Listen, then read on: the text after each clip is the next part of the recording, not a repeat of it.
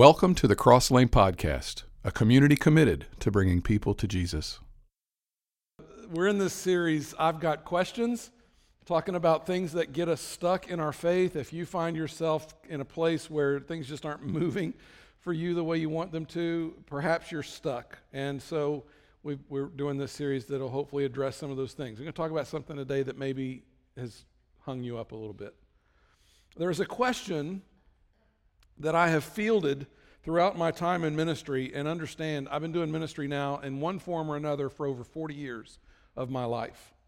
Um, I, I was doing ministry when I was a kid in, in my home church. Uh, they had me leading a, a little uh, junior youth group when I was still in high school. So um, I've been doing something, teaching somebody, trying to help somebody know who Jesus was, really pretty much from the time I gave my life to Christ. And, and you know, I went off to Bible college. I did internships at different churches. I had a ministry before I came to Cross Lane, and I've been in this p- particular place for quite some time now. And so I have had the opportunity to have literally thousands of conversations about Jesus. It is my favorite thing to do. I love to talk about Jesus. And, you know, sometimes it happens after church or before church. Um, sometimes somebody walks in to, you know, I don't know, bring their offering because they're going to be gone and they're going to be on vacation or something like that. I'll see them in the lobby and we'll talk about Jesus. And I've had people make appointments to come talk to me about Jesus, text messages, phone calls, just, and, and in various states of faith, atheists, agnostics, you know, lifelong believers, deeply committed to Jesus. I've had lots of conversations, and, and in the course of those conversations, there is one question. I get asked a lot of questions. Um, a lot of those questions I don't have answers to, which, by the way, it's okay to look at somebody and say, I don't know, because I do that a lot. There's a lot of things that I don't know. But one of the questions that I've gotten, I would say that this ranks in the top five of whenever we're talking about, you know, I'm talking to somebody that's maybe not a Christian. Sometimes even the Christians will ask this, but if they're not a Christian, they're thinking about it, they're kind of kicking the tires on Jesus, I'll get asked this question. I would put it in the top five questions that get asked of me by people who are not quite there yet. And the question is this. The question is, Brett, do you really believe that Jesus is the only way to God? I mean, really? You believe that? Now that's a great question. That is a great question. Have you ever struggled with that question? I have. I, I've struggled with it. Man, Brett, that just seems so narrow. Do you really believe Jesus is the only way? Today, I want to meet that question head on, because I think that there are quite a few people who can get stuck in their faith because that question kind of hangs them up a little bit. We're going to look at several passages today. We're going to start and be in, for the most part, John chapter fourteen. If you have your Bible and you want to follow along, John chapter fourteen, we'll start in verse one. Jesus is at the tail end of his life. He's at the very tail end of ministry. Uh, actually, this is the last night of his life. And he tells the disciples that he is going to be arrested. He's going to die. They, they are not putting it together. They're not figuring that out. And then he says this in John chapter fourteen, verse one. Do not let your hearts be troubled. You believe in God, believe also in me. My Father's house has many rooms. If that were not so, I would have told you that I'm, or would I have told you that I'm going there to prepare a place for you. Now, here, let me stop right there. This is Jesus making a promise, okay? And he understands that some people are skeptical about that promise. And he's kind of defending his word, you know, in his honor, like, you know, what I, you think I'm lying to you? Would I have told you that I'm going there to prepare a place for you if it were not true? Verse three, and if I go and prepare a place for you, here comes a promise, I will come back and take you to be with me, that you also may be where I am. Now, if you've committed yourself to follow Jesus, I hope you're willing to take Jesus at his word and believe his promises. And I hope when you read that, you come away and you go, that's solid gold right there. I don't doubt that for a minute. Jesus said it. And if Jesus said it, it's going to happen. Now, I think you probably understand, as do I, that as Jesus is making these statements, what he's talking about is heaven. And basically he's saying, I want everybody on the earth to come join me and be with me in heaven someday. But the disciples are not getting this. They don't understand. They're not getting it at all. And they have no idea what Jesus is talking about. Then Jesus says something that really confuses them. Verse four, you know the way to the place where I am going. And they're thinking, Jesus, what are you talking about? We don't know the way. How, how in the world do we know the way? We don't know where you're going. How in the world would we know how to get to where you're going? See, they thought that Jesus was still going to be an earthly king. They're expecting, uh, you know, they still haven't figured out that, that God has sent Jesus to be a forgiver, to be a reconciler, to be the one who is the offering on the cross, the perfect lamb, the sacrificial lamb. They, they, they have not put that together. They think that Jesus has been sent by God to be their revolutionary leader to help overthrow a, a, an, an unjust government. And he's going to, you know, at some point, he's going to, you know, it's kind of like hockey players when they throw their gloves off, that Jesus is going to do that. Like, okay, it's go time. Let's make it happen. So when Jesus is in the Garden of Gethsemane and these soldiers show up, and it's interesting that that several a large group of soldiers show up. Why is that? Because they were expecting a fight. They expected this guy to fight back, and Jesus doesn't fight back. Peter hasn't put it together yet. That's why Peter, when he sees that Jesus is about to be arrested, he draws his knife and he cuts off the ear of one of the soldiers' servants, because he's thinking, oh, it's on. It's go time. This is when this whole thing kicks. We've been waiting on this night forever, and it's finally here. Put up your dukes. Let's fight. They did not understand it. Now, that should encourage you on some level, because these guys had spent three years with Jesus. They still haven't figured it out. They were with him every single day. They are still confused. They still have questions. Do you feel that way sometimes? It's okay if you once in a while come to a place where you go, man, that just really confuses me. Man, I, I you know, I, I just, I don't understand. You know, you read something in Scripture, and you're like, I don't, I don't get that. That, that, that. That's not making, I don't understand what he's trying to say, or I don't, it doesn't make sense to me. It's okay for you to, from time to time, run into something, and you go, man, I, I don't know. One of the disciples finally raises his hand and says, Jesus, we have no idea what you're talking about. Now, that man was Thomas. We call him Doubting Thomas today, because he had all, all sorts of questions and doubts. And but God love him, because to me, Thomas is just real, all right? I, I highly value real. I don't like airs. I don't like people acting one way here and another way there. If you're messed up, just say you're messed up, okay? Just own it. If you don't know, just say you don't know. If you're confused, say you're confused. And God loved Thomas. He's just real. He had all kinds of doubts, all kinds of questions. And in the next verse, this is what Thomas says, verse five. Lord, we don't know where you're going, so how can we know the way? And I think the other disciples were like, thank God for Thomas, because he's willing to say all this stuff that we're afraid to say. And what Jesus says next, you have to just let the weight of it hit you. It, it just it, it needs to penetrate your heart and your soul. John fourteen six, these very famous words. You may have this memorized. I memorized this a long, long time ago. I am the way, the truth, and the life. No one comes to the Father except through me. Now, can we just all admit that that is a very exclusive claim, all right? That is, that is absolute language. I'm the only way. Jesus does not say, I am a way. He doesn't say, I'm one of the ways. No, I am the way. Paul, Peter will come along later in Acts chapter four, and he's going to say this, salvation is found in no one else, for there is no other name. I have highlighted those two phrases. No one else, no other name under heaven given to mankind by which we must be saved. So there's no other way.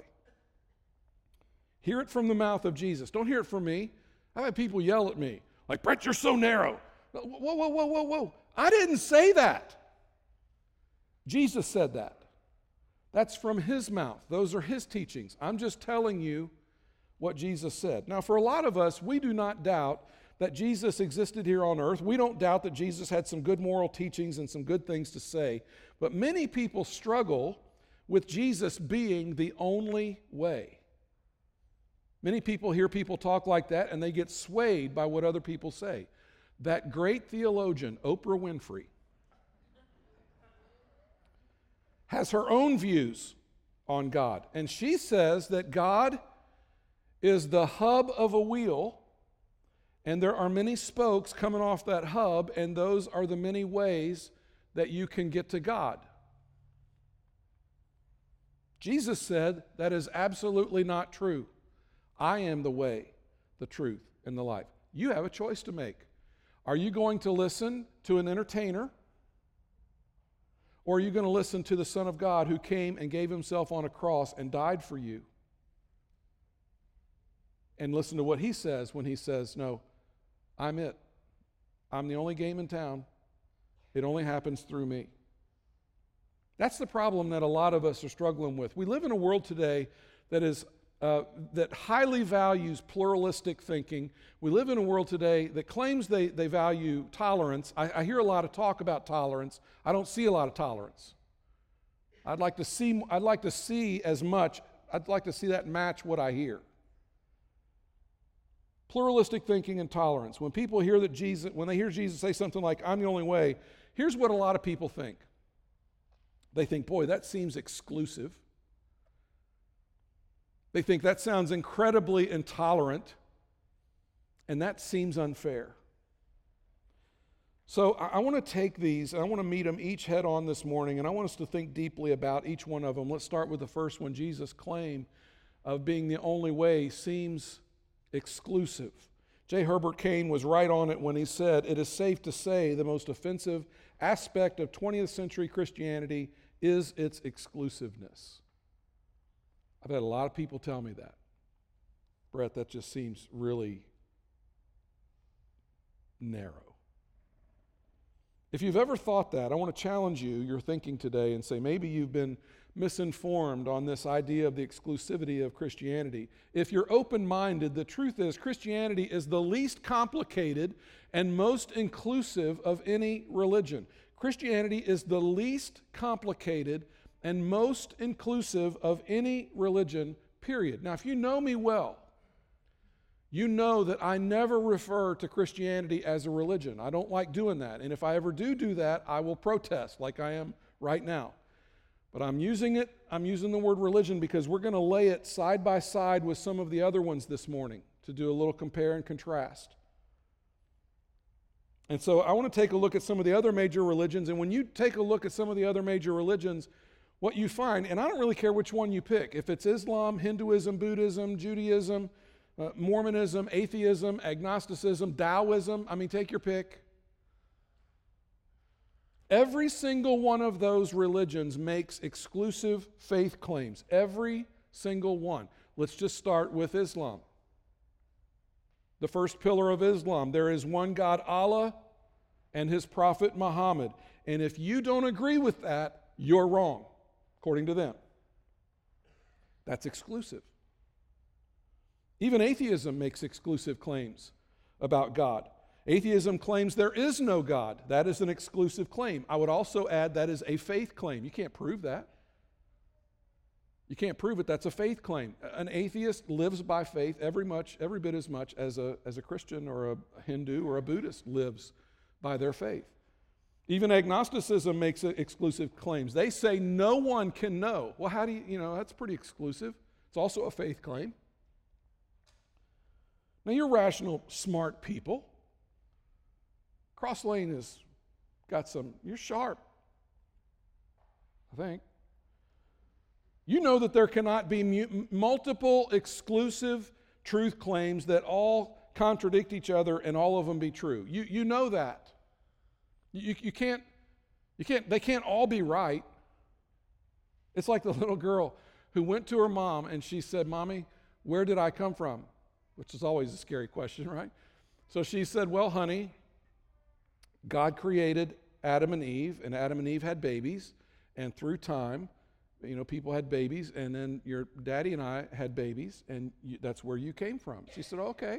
So then she went to her dad the following day. She still had some questions. Hey, Daddy, where did I come from? And Daddy said, well, there was this big bang,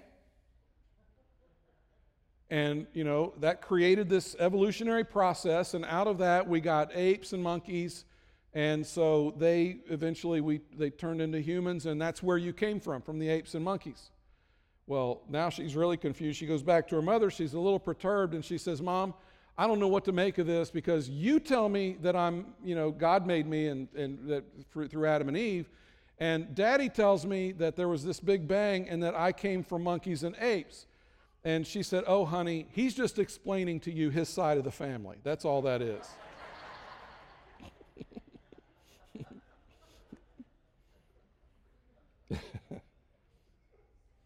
You can't have multiple exclusive truth claims. You can't. So you have to determine what is true.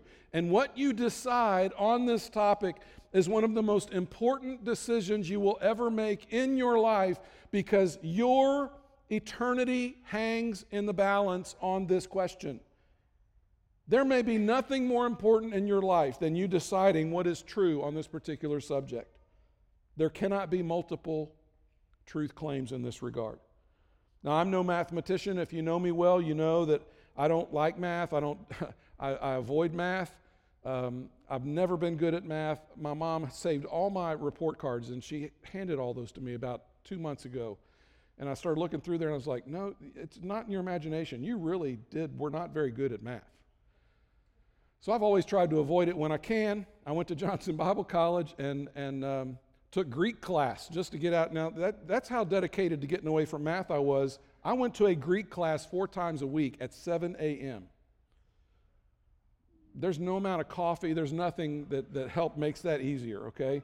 I, I'm like the guy, we were at uh, Leadership Summit this week. I heard a guy make a reference to this, and I thought, you know, that's me to a T. The closest I got to math in, in Bible college was the book of Numbers. That's as close as I got.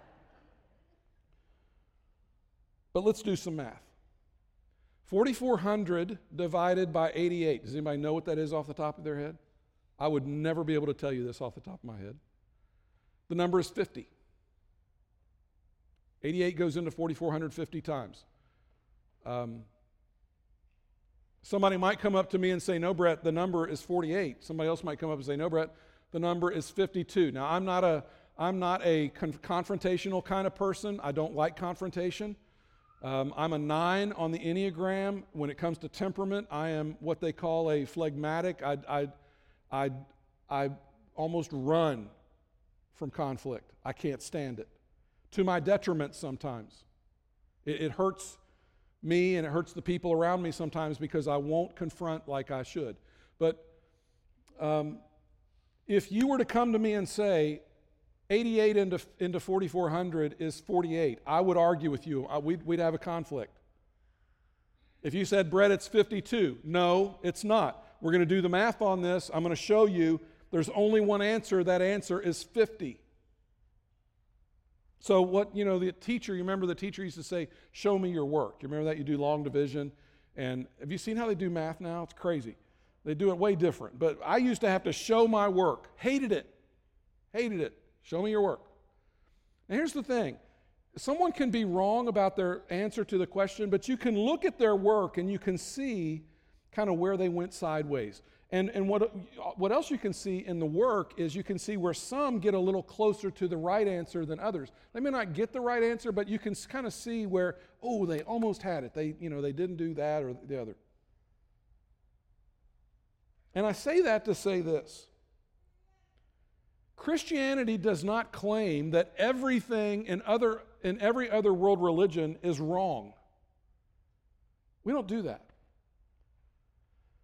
There are certain moral teachings in the other world religions that, that we have in common. There are things, you know, about how we treat each other and how, you know, benevolence and, and, and you know, an honor of God and, and things like that. There's lots of places where you could look at other world religions and go, well, you know, we kind of have that similar tenet in our particular faith heritage. What Christians claim, what Christ claims, is that there is one way to be reconciled to God, and that is through the person of Jesus and Him alone. He is that exclusive. But the other, the, the offer is, is most inclusive of any other world religion that you can encounter. You go study any other world religion for yourself. I say this to you a lot because it's true, and I, I show I do this in one form or another a lot in sermons because it's really important that you see it. But you, you go look at any other world religion, and what you will find is that that world religion is defined by what you do. It's all about what you do. You have to do something to earn your way to, into God's good graces. Study it. Every other religion, Mor- Mormonism, Islam, Hinduism, Buddhism, you have to do things. And you just hope and pray that you've done enough good things at the end of it that the scales weigh out and God says, okay, you're, you're in. The problem is, how would you ever know? How would you ever know if you were good enough? Andy Stanley wrote a little tiny book called How Good is Good Enough. It's a great little book. And that's really the question. Because they all differ in what they tell you that you have to do to get to God. So how do you know? Can you imagine that this is some kind of competition? You know, you're going through life and it's like this competition and you got to be good enough or you're not going to get into heaven. And so, you know, you you you're it's it's like a scale thing, and comes up to the last day of your life and you're like fifty-one forty-nine, you're in, right? fifty-one forty-nine, I think I'm in. I think I got it. And then you and your wife have a fight that day. Last day of your life. And you say some things and do some things, and the scale tips the other direction. Like, uh-oh, you're out. I mean, think about how crazy that is. None of us are perfect. How can any of us expect that we could be reconciled to God by how good we are? That just doesn't, it, it, it just, you can't under that system reconcile yourself to God. It's like being a salesman, and your, your, your boss comes in and he says, hey, I'm going to fire you unless you meet your sales quota for this year. And you go, okay, what's my quota? And he says, I'm not telling you. Now get out there. What? Would you ever have a good night's sleep? Would you ever have any peace? No, you would have no peace. I can't tell you how many people in my lifetime I have talked to about God, and they're losing sleep and they don't have peace because they're petrified they're not going to heaven. I haven't, I just feel like I'm just not good enough. I just feel like I haven't done enough. And I keep, it's just like, I keep telling you it's not about that. It's not about that. When it comes to God, there are an awful lot of people. They're trying to earn their way into God's good graces, and that's not how it works. Christianity is a complete one eighty to other world religions. It is completely different. The foundation of everything Christianity teaches is in one word, and that word is, you add two letters to in, to, to do, N and E. Changes everything. You don't do enough to get close to God. God has already done it for you, and He's asking you to accept what He's done. God has already paid the price for you to be connected to Him, and it is free for you. It's available to anybody. If you're a Christian, have been for a while, you will know this next verse that I'm going to read to you. It's one of my favorites. I've got it memorized. I think most of it I've got memorized. You've probably heard this many times in your life. Ephesians two, verses eight and nine. For it is by grace you have been saved through faith. And this is not from yourselves. This is the gift of God. Not by works, so that no one can boast. No one can say, hey, look what I did. Look how good I am. I got myself into heaven. None of us are that good. We are completely reliant on the grace, the mercy, and the forgiveness of God. A God who gave His Son in your place and mine so that we could be reconciled back to Him. The gift is offered to everyone. You don't have to do anything but receive the gift. Now, how inclusive is that? Let's imagine two country clubs are going to open in our area. The first country club, you know, they build their building, they set up, they put their sign on the front yard. This is what's required for you to be in our country club. And you go look down the list of all the things on that on that sign, and you're like, good Lord, I'm never going to be able to get into that club. It'll take me years to qualify all that stuff and be able to get into that club. The other club, on the on the other hand, they put their sign out in the front yard, and you go look at that, and it says this. It says, everybody is welcome, black, white, sinner, saint, rich, poor, fat, skinny, dog lovers, even cat people. We even let cat people join. That sound inclusive to you? Which one sounds more exclusive? Christianity says it's done. It's been done for you. You don't, you don't have to do anything. It's all been taken care of.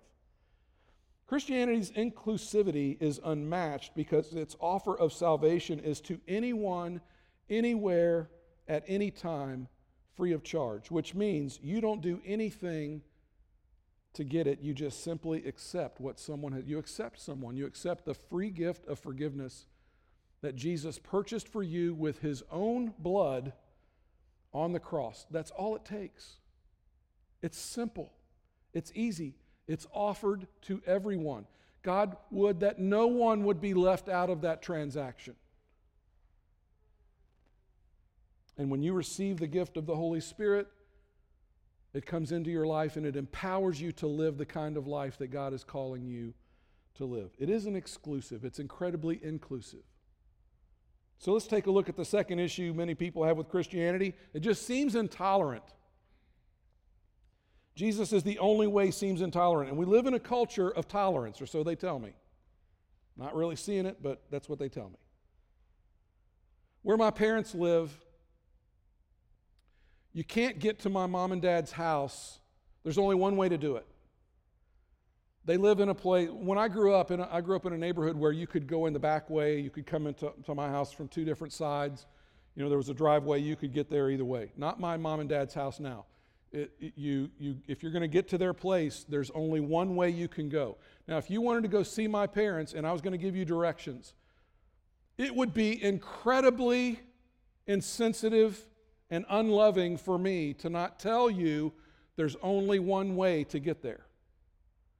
If you go trying to do it, take a back way, and you go think you can make a shortcut, I'm telling you, there is no shortcut. So if you think, oh, I'm going to take that road because it's heading in that direction, I think I can get there. No, there's only one way to get there.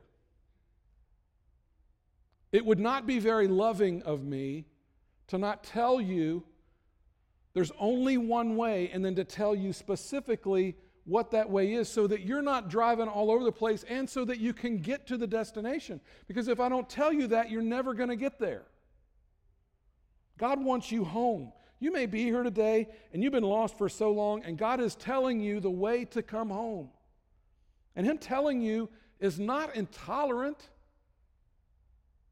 It's the most kind and loving thing he could ever do, to tell you exactly what's been done for you. You know what? Maybe it's time when it comes to God that you reorient some of your thinking when it comes to this idea. Instead of questioning the idea that there's only one way to God, we should be so thankful that God provided a way.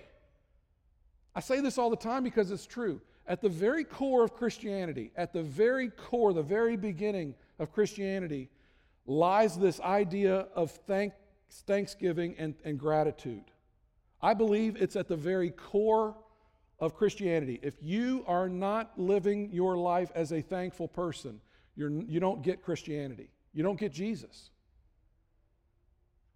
When you approach Jesus with a thankful heart, God, I'm just so thankful that you made a way for me when I could not make a way for myself. That's where Christianity, that's where faith, that's where it all starts. God sent his son Jesus to bridge the gap for us, that if we would trust in Christ, we would be forgiven of all of our sins. And Jesus went to the cross and he paid the price. God gave his own son, the most loving act in all of human history. His own son for all of us who don't deserve it. What kind of love is that? So I tell you this, Jesus being the only way to God is only intolerant if it's not true. And if it is true, it's the most loving, kind thing that God has ever done to tell you the truth, the way to get there. You parents, imagine that your child is sick, very sick, heart problem. Doctor comes and says, hey, we've we've you know done some diagnostic testing, we've figured out um, your son or daughter has this thing going on with their heart. There's only one thing that we can do, and it is a, it requires a surgery. And you're like, uh, one way? I mean, come on. There's not other ways we can fix this? We can't put some vapor rub on her chest? No, we we the only way this is going to get fixed is we go in and we do surgery. Well, you know, could we do some vitamin C? No. The only way this gets fixed is we go in and we do surgery. It wouldn't wouldn't it sound strange for you to go, how intolerant are you? I mean, that's so intolerant. That's the only way this can be done. You've got to do a surgery. That's not what you would say. Him telling you how to get your son or daughter fixed is the, the kindest thing he can do. That's the best thing he can do for you. He's prescribing a way to have you healed. God loves you so much that he wants to heal your sin condition. Here's what sin does. Sin drives a wedge between you and God. And God said, I didn't put the wedge there. You did that. I'm going to fix it. I'm going to fix it. I'm going to send Jesus. Jesus will die for you. And he prescribed the way for healing. And that is through faith in Christ and the forgiveness that he offers, and only through him. That is not intolerant. That is incredibly loving. Let's talk about the third thing real quick. Jesus claimed to be the only way. You say, Brett, that just seems unfair. This may be the one that maybe gives us the most trouble, because we think, but what about all those people that have never heard? You ever heard that? What about the people who've never heard about Jesus? Isn't that unfair? To answer this, I would just tell you, we gotta, you got to understand three things about God. The first thing is this, God is good. He is always good. The second thing is he is loving. He loves every person on the planet. And I know I talk about this a lot, but it made a huge impact on my life. That day, my mother said, Brett, you see all these other cars, all these other people in these cars? God loves every single one of them as much as he loves you. He does not love you more than them. And it's easy for Christians to come to church and think, well, he loves us more than those pagans that didn't come to church. And it would be easy for preachers to go, well, he loves me because I preach for him. No, he doesn't love me any more than he loves you. He doesn't love you any more than the people that didn't come to church this morning. He loves all of us the same. He, he craves our worship and our love and our, our, our for us to return that to him.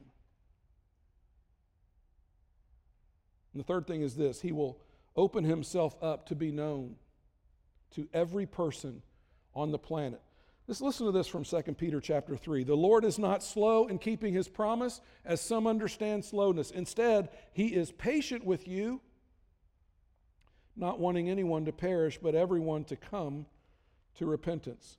We spent quite a bit of time in the last series we were in. Um, what was the name? I'm trying to think of the name of the series. I can't remember. Road Dogs. Road Dogs. We, we spent some time in Acts, and we saw all the different churches that they went to.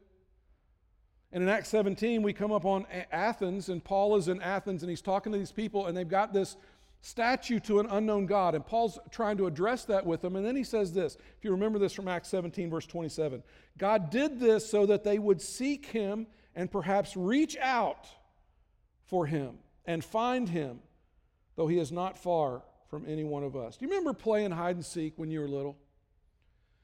When I was growing up in youth group, our youth pastor, Doug, He took a big chance, man.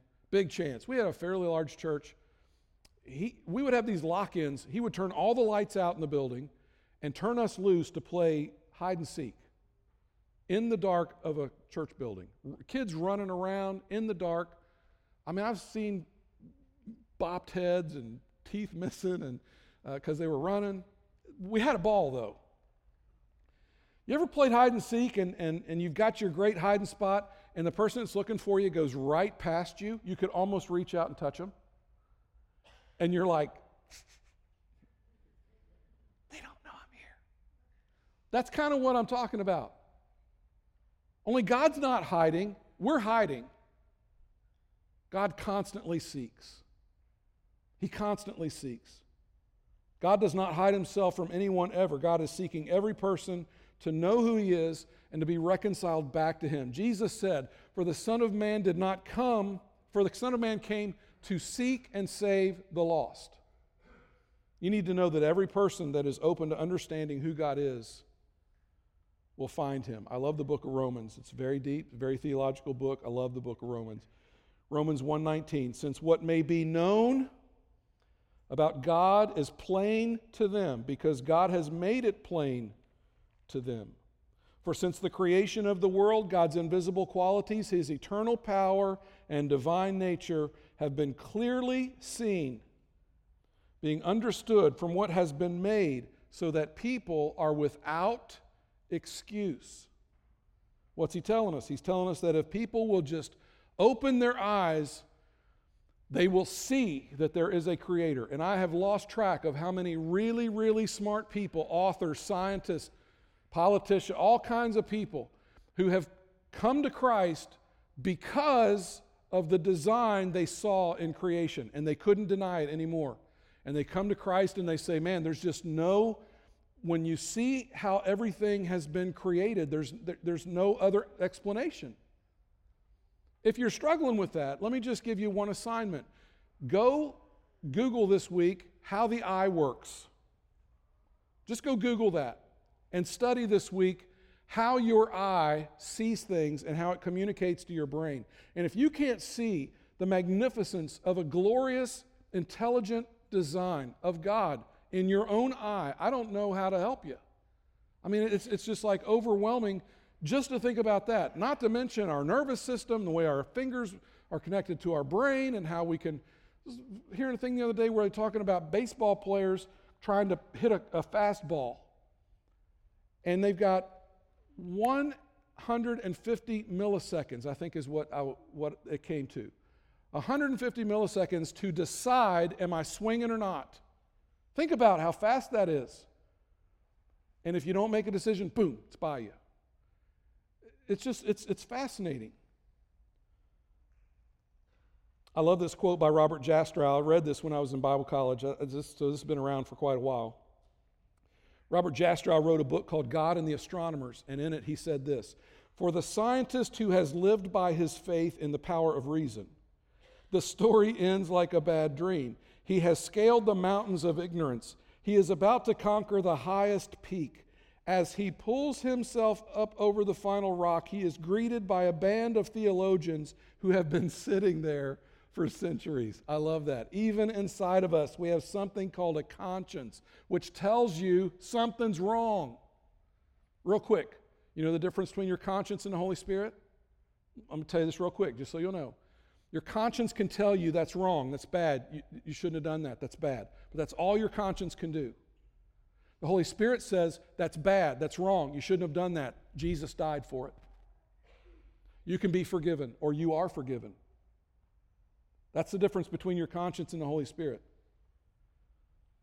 Forget God's standard. You don't even live up to your own standard. Your conscience tells you that. If you've ever apologized to somebody, what you're saying is, I did not even live up to my own standard of behavior. I let you down and I let myself down because I expected a, a higher standard of behavior out of me. I'm sorry.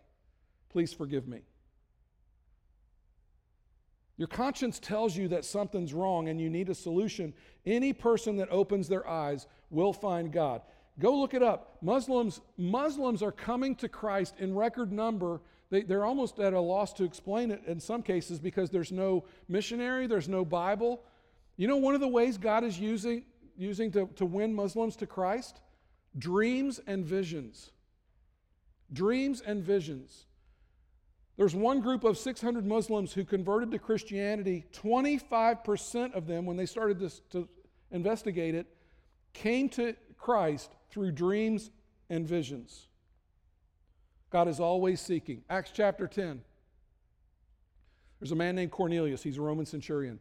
He wants God to reveal himself. He's wanting to get closer to God. Meanwhile, God is working on a guy named Peter. Peter doesn't hang out with guys like Cornelius for, for a religious reason. But God says, no, I want you to get over that religious thing. I want you to go, there's a guy I want you to go talk to. His name's Cornelius. So Peter, Peter goes to Cornelius' house, and Cornelius and his entire family hear about Jesus, and they are converted. Now let me tell you a, a, really a, a true, miraculous story about a missionary named Bobby and a man named Abraham. Abraham is a Muslim. Uh, Bobby was a missionary, had spent his whole life in mission work with Muslims. He He was uh, over in, in a Muslim country. He goes to this little island. The whole island is one hundred percent Muslim. There are no Bibles. There are no missionaries on the, on the entire island. And he encounters this man named Abraham. And Abraham doesn't speak English, and Bobby didn't, didn't really speak uh, Abraham's language either. And so they're trying to communicate with one another. But Abraham wants to welcome Bobby and his family. He's got his kids with him. So he climbs this tree, this coconut tree, and he's going to harvest these coconuts for Bobby's kids. And he cuts them down, and he, he gives them to the kids. And the kids are enjoying coconuts, and, and they're trying to communicate. Well, through that broken communication, Bobby picks up that one of Abraham's kids is sick.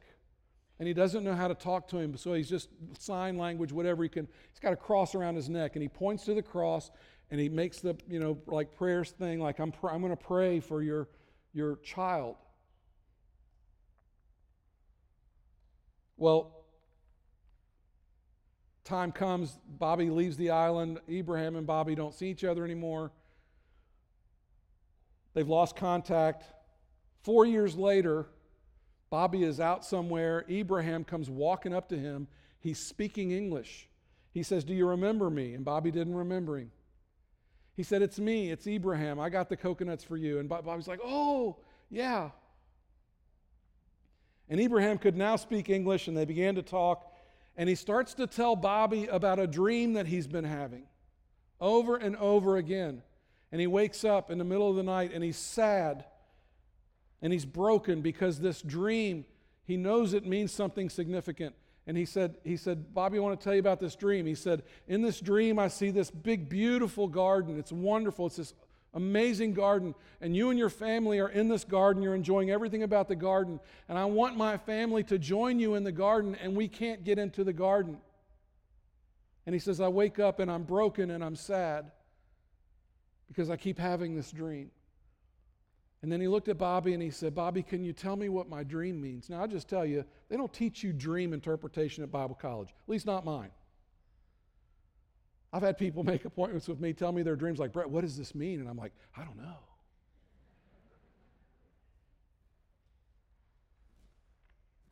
He said, "Bobby, what does my dream mean?" And Bobby said, I, Abraham, "I don't know. What do you think it means?" He said, "Well, I think what it means." He said, "I think the garden is heaven. And I think you know the way to get there. And I want to go there. And I think you know how to tell me. And I want you to tell me."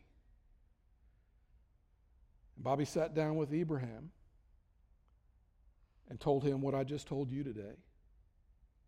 And Abraham and his family came to Christ. And you'll sit with them in heaven.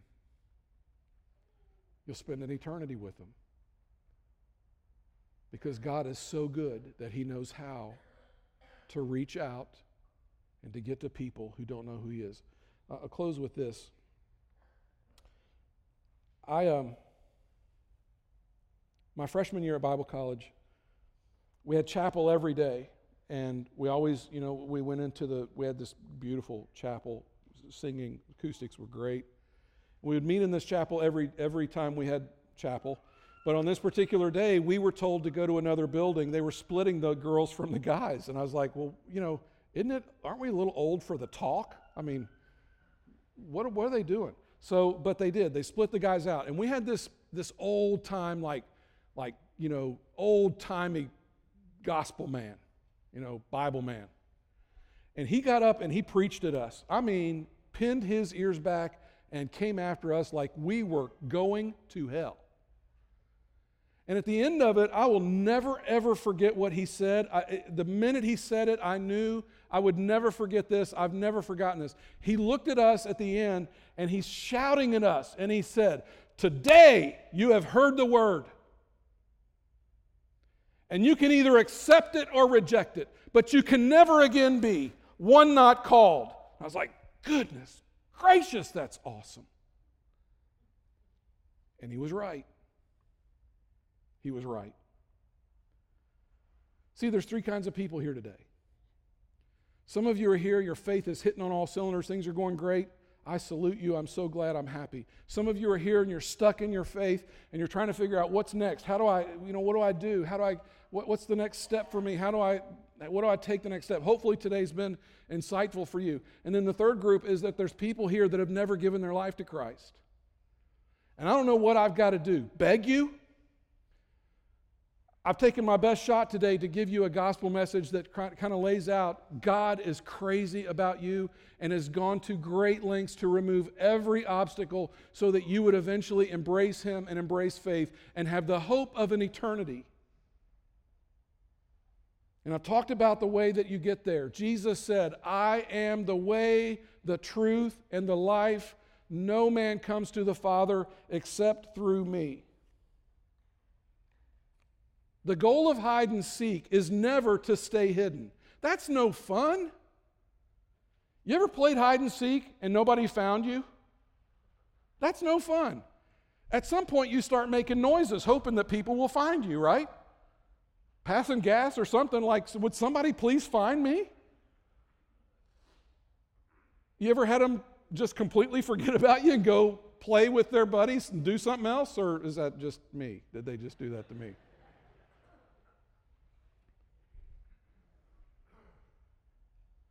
God is seeking you.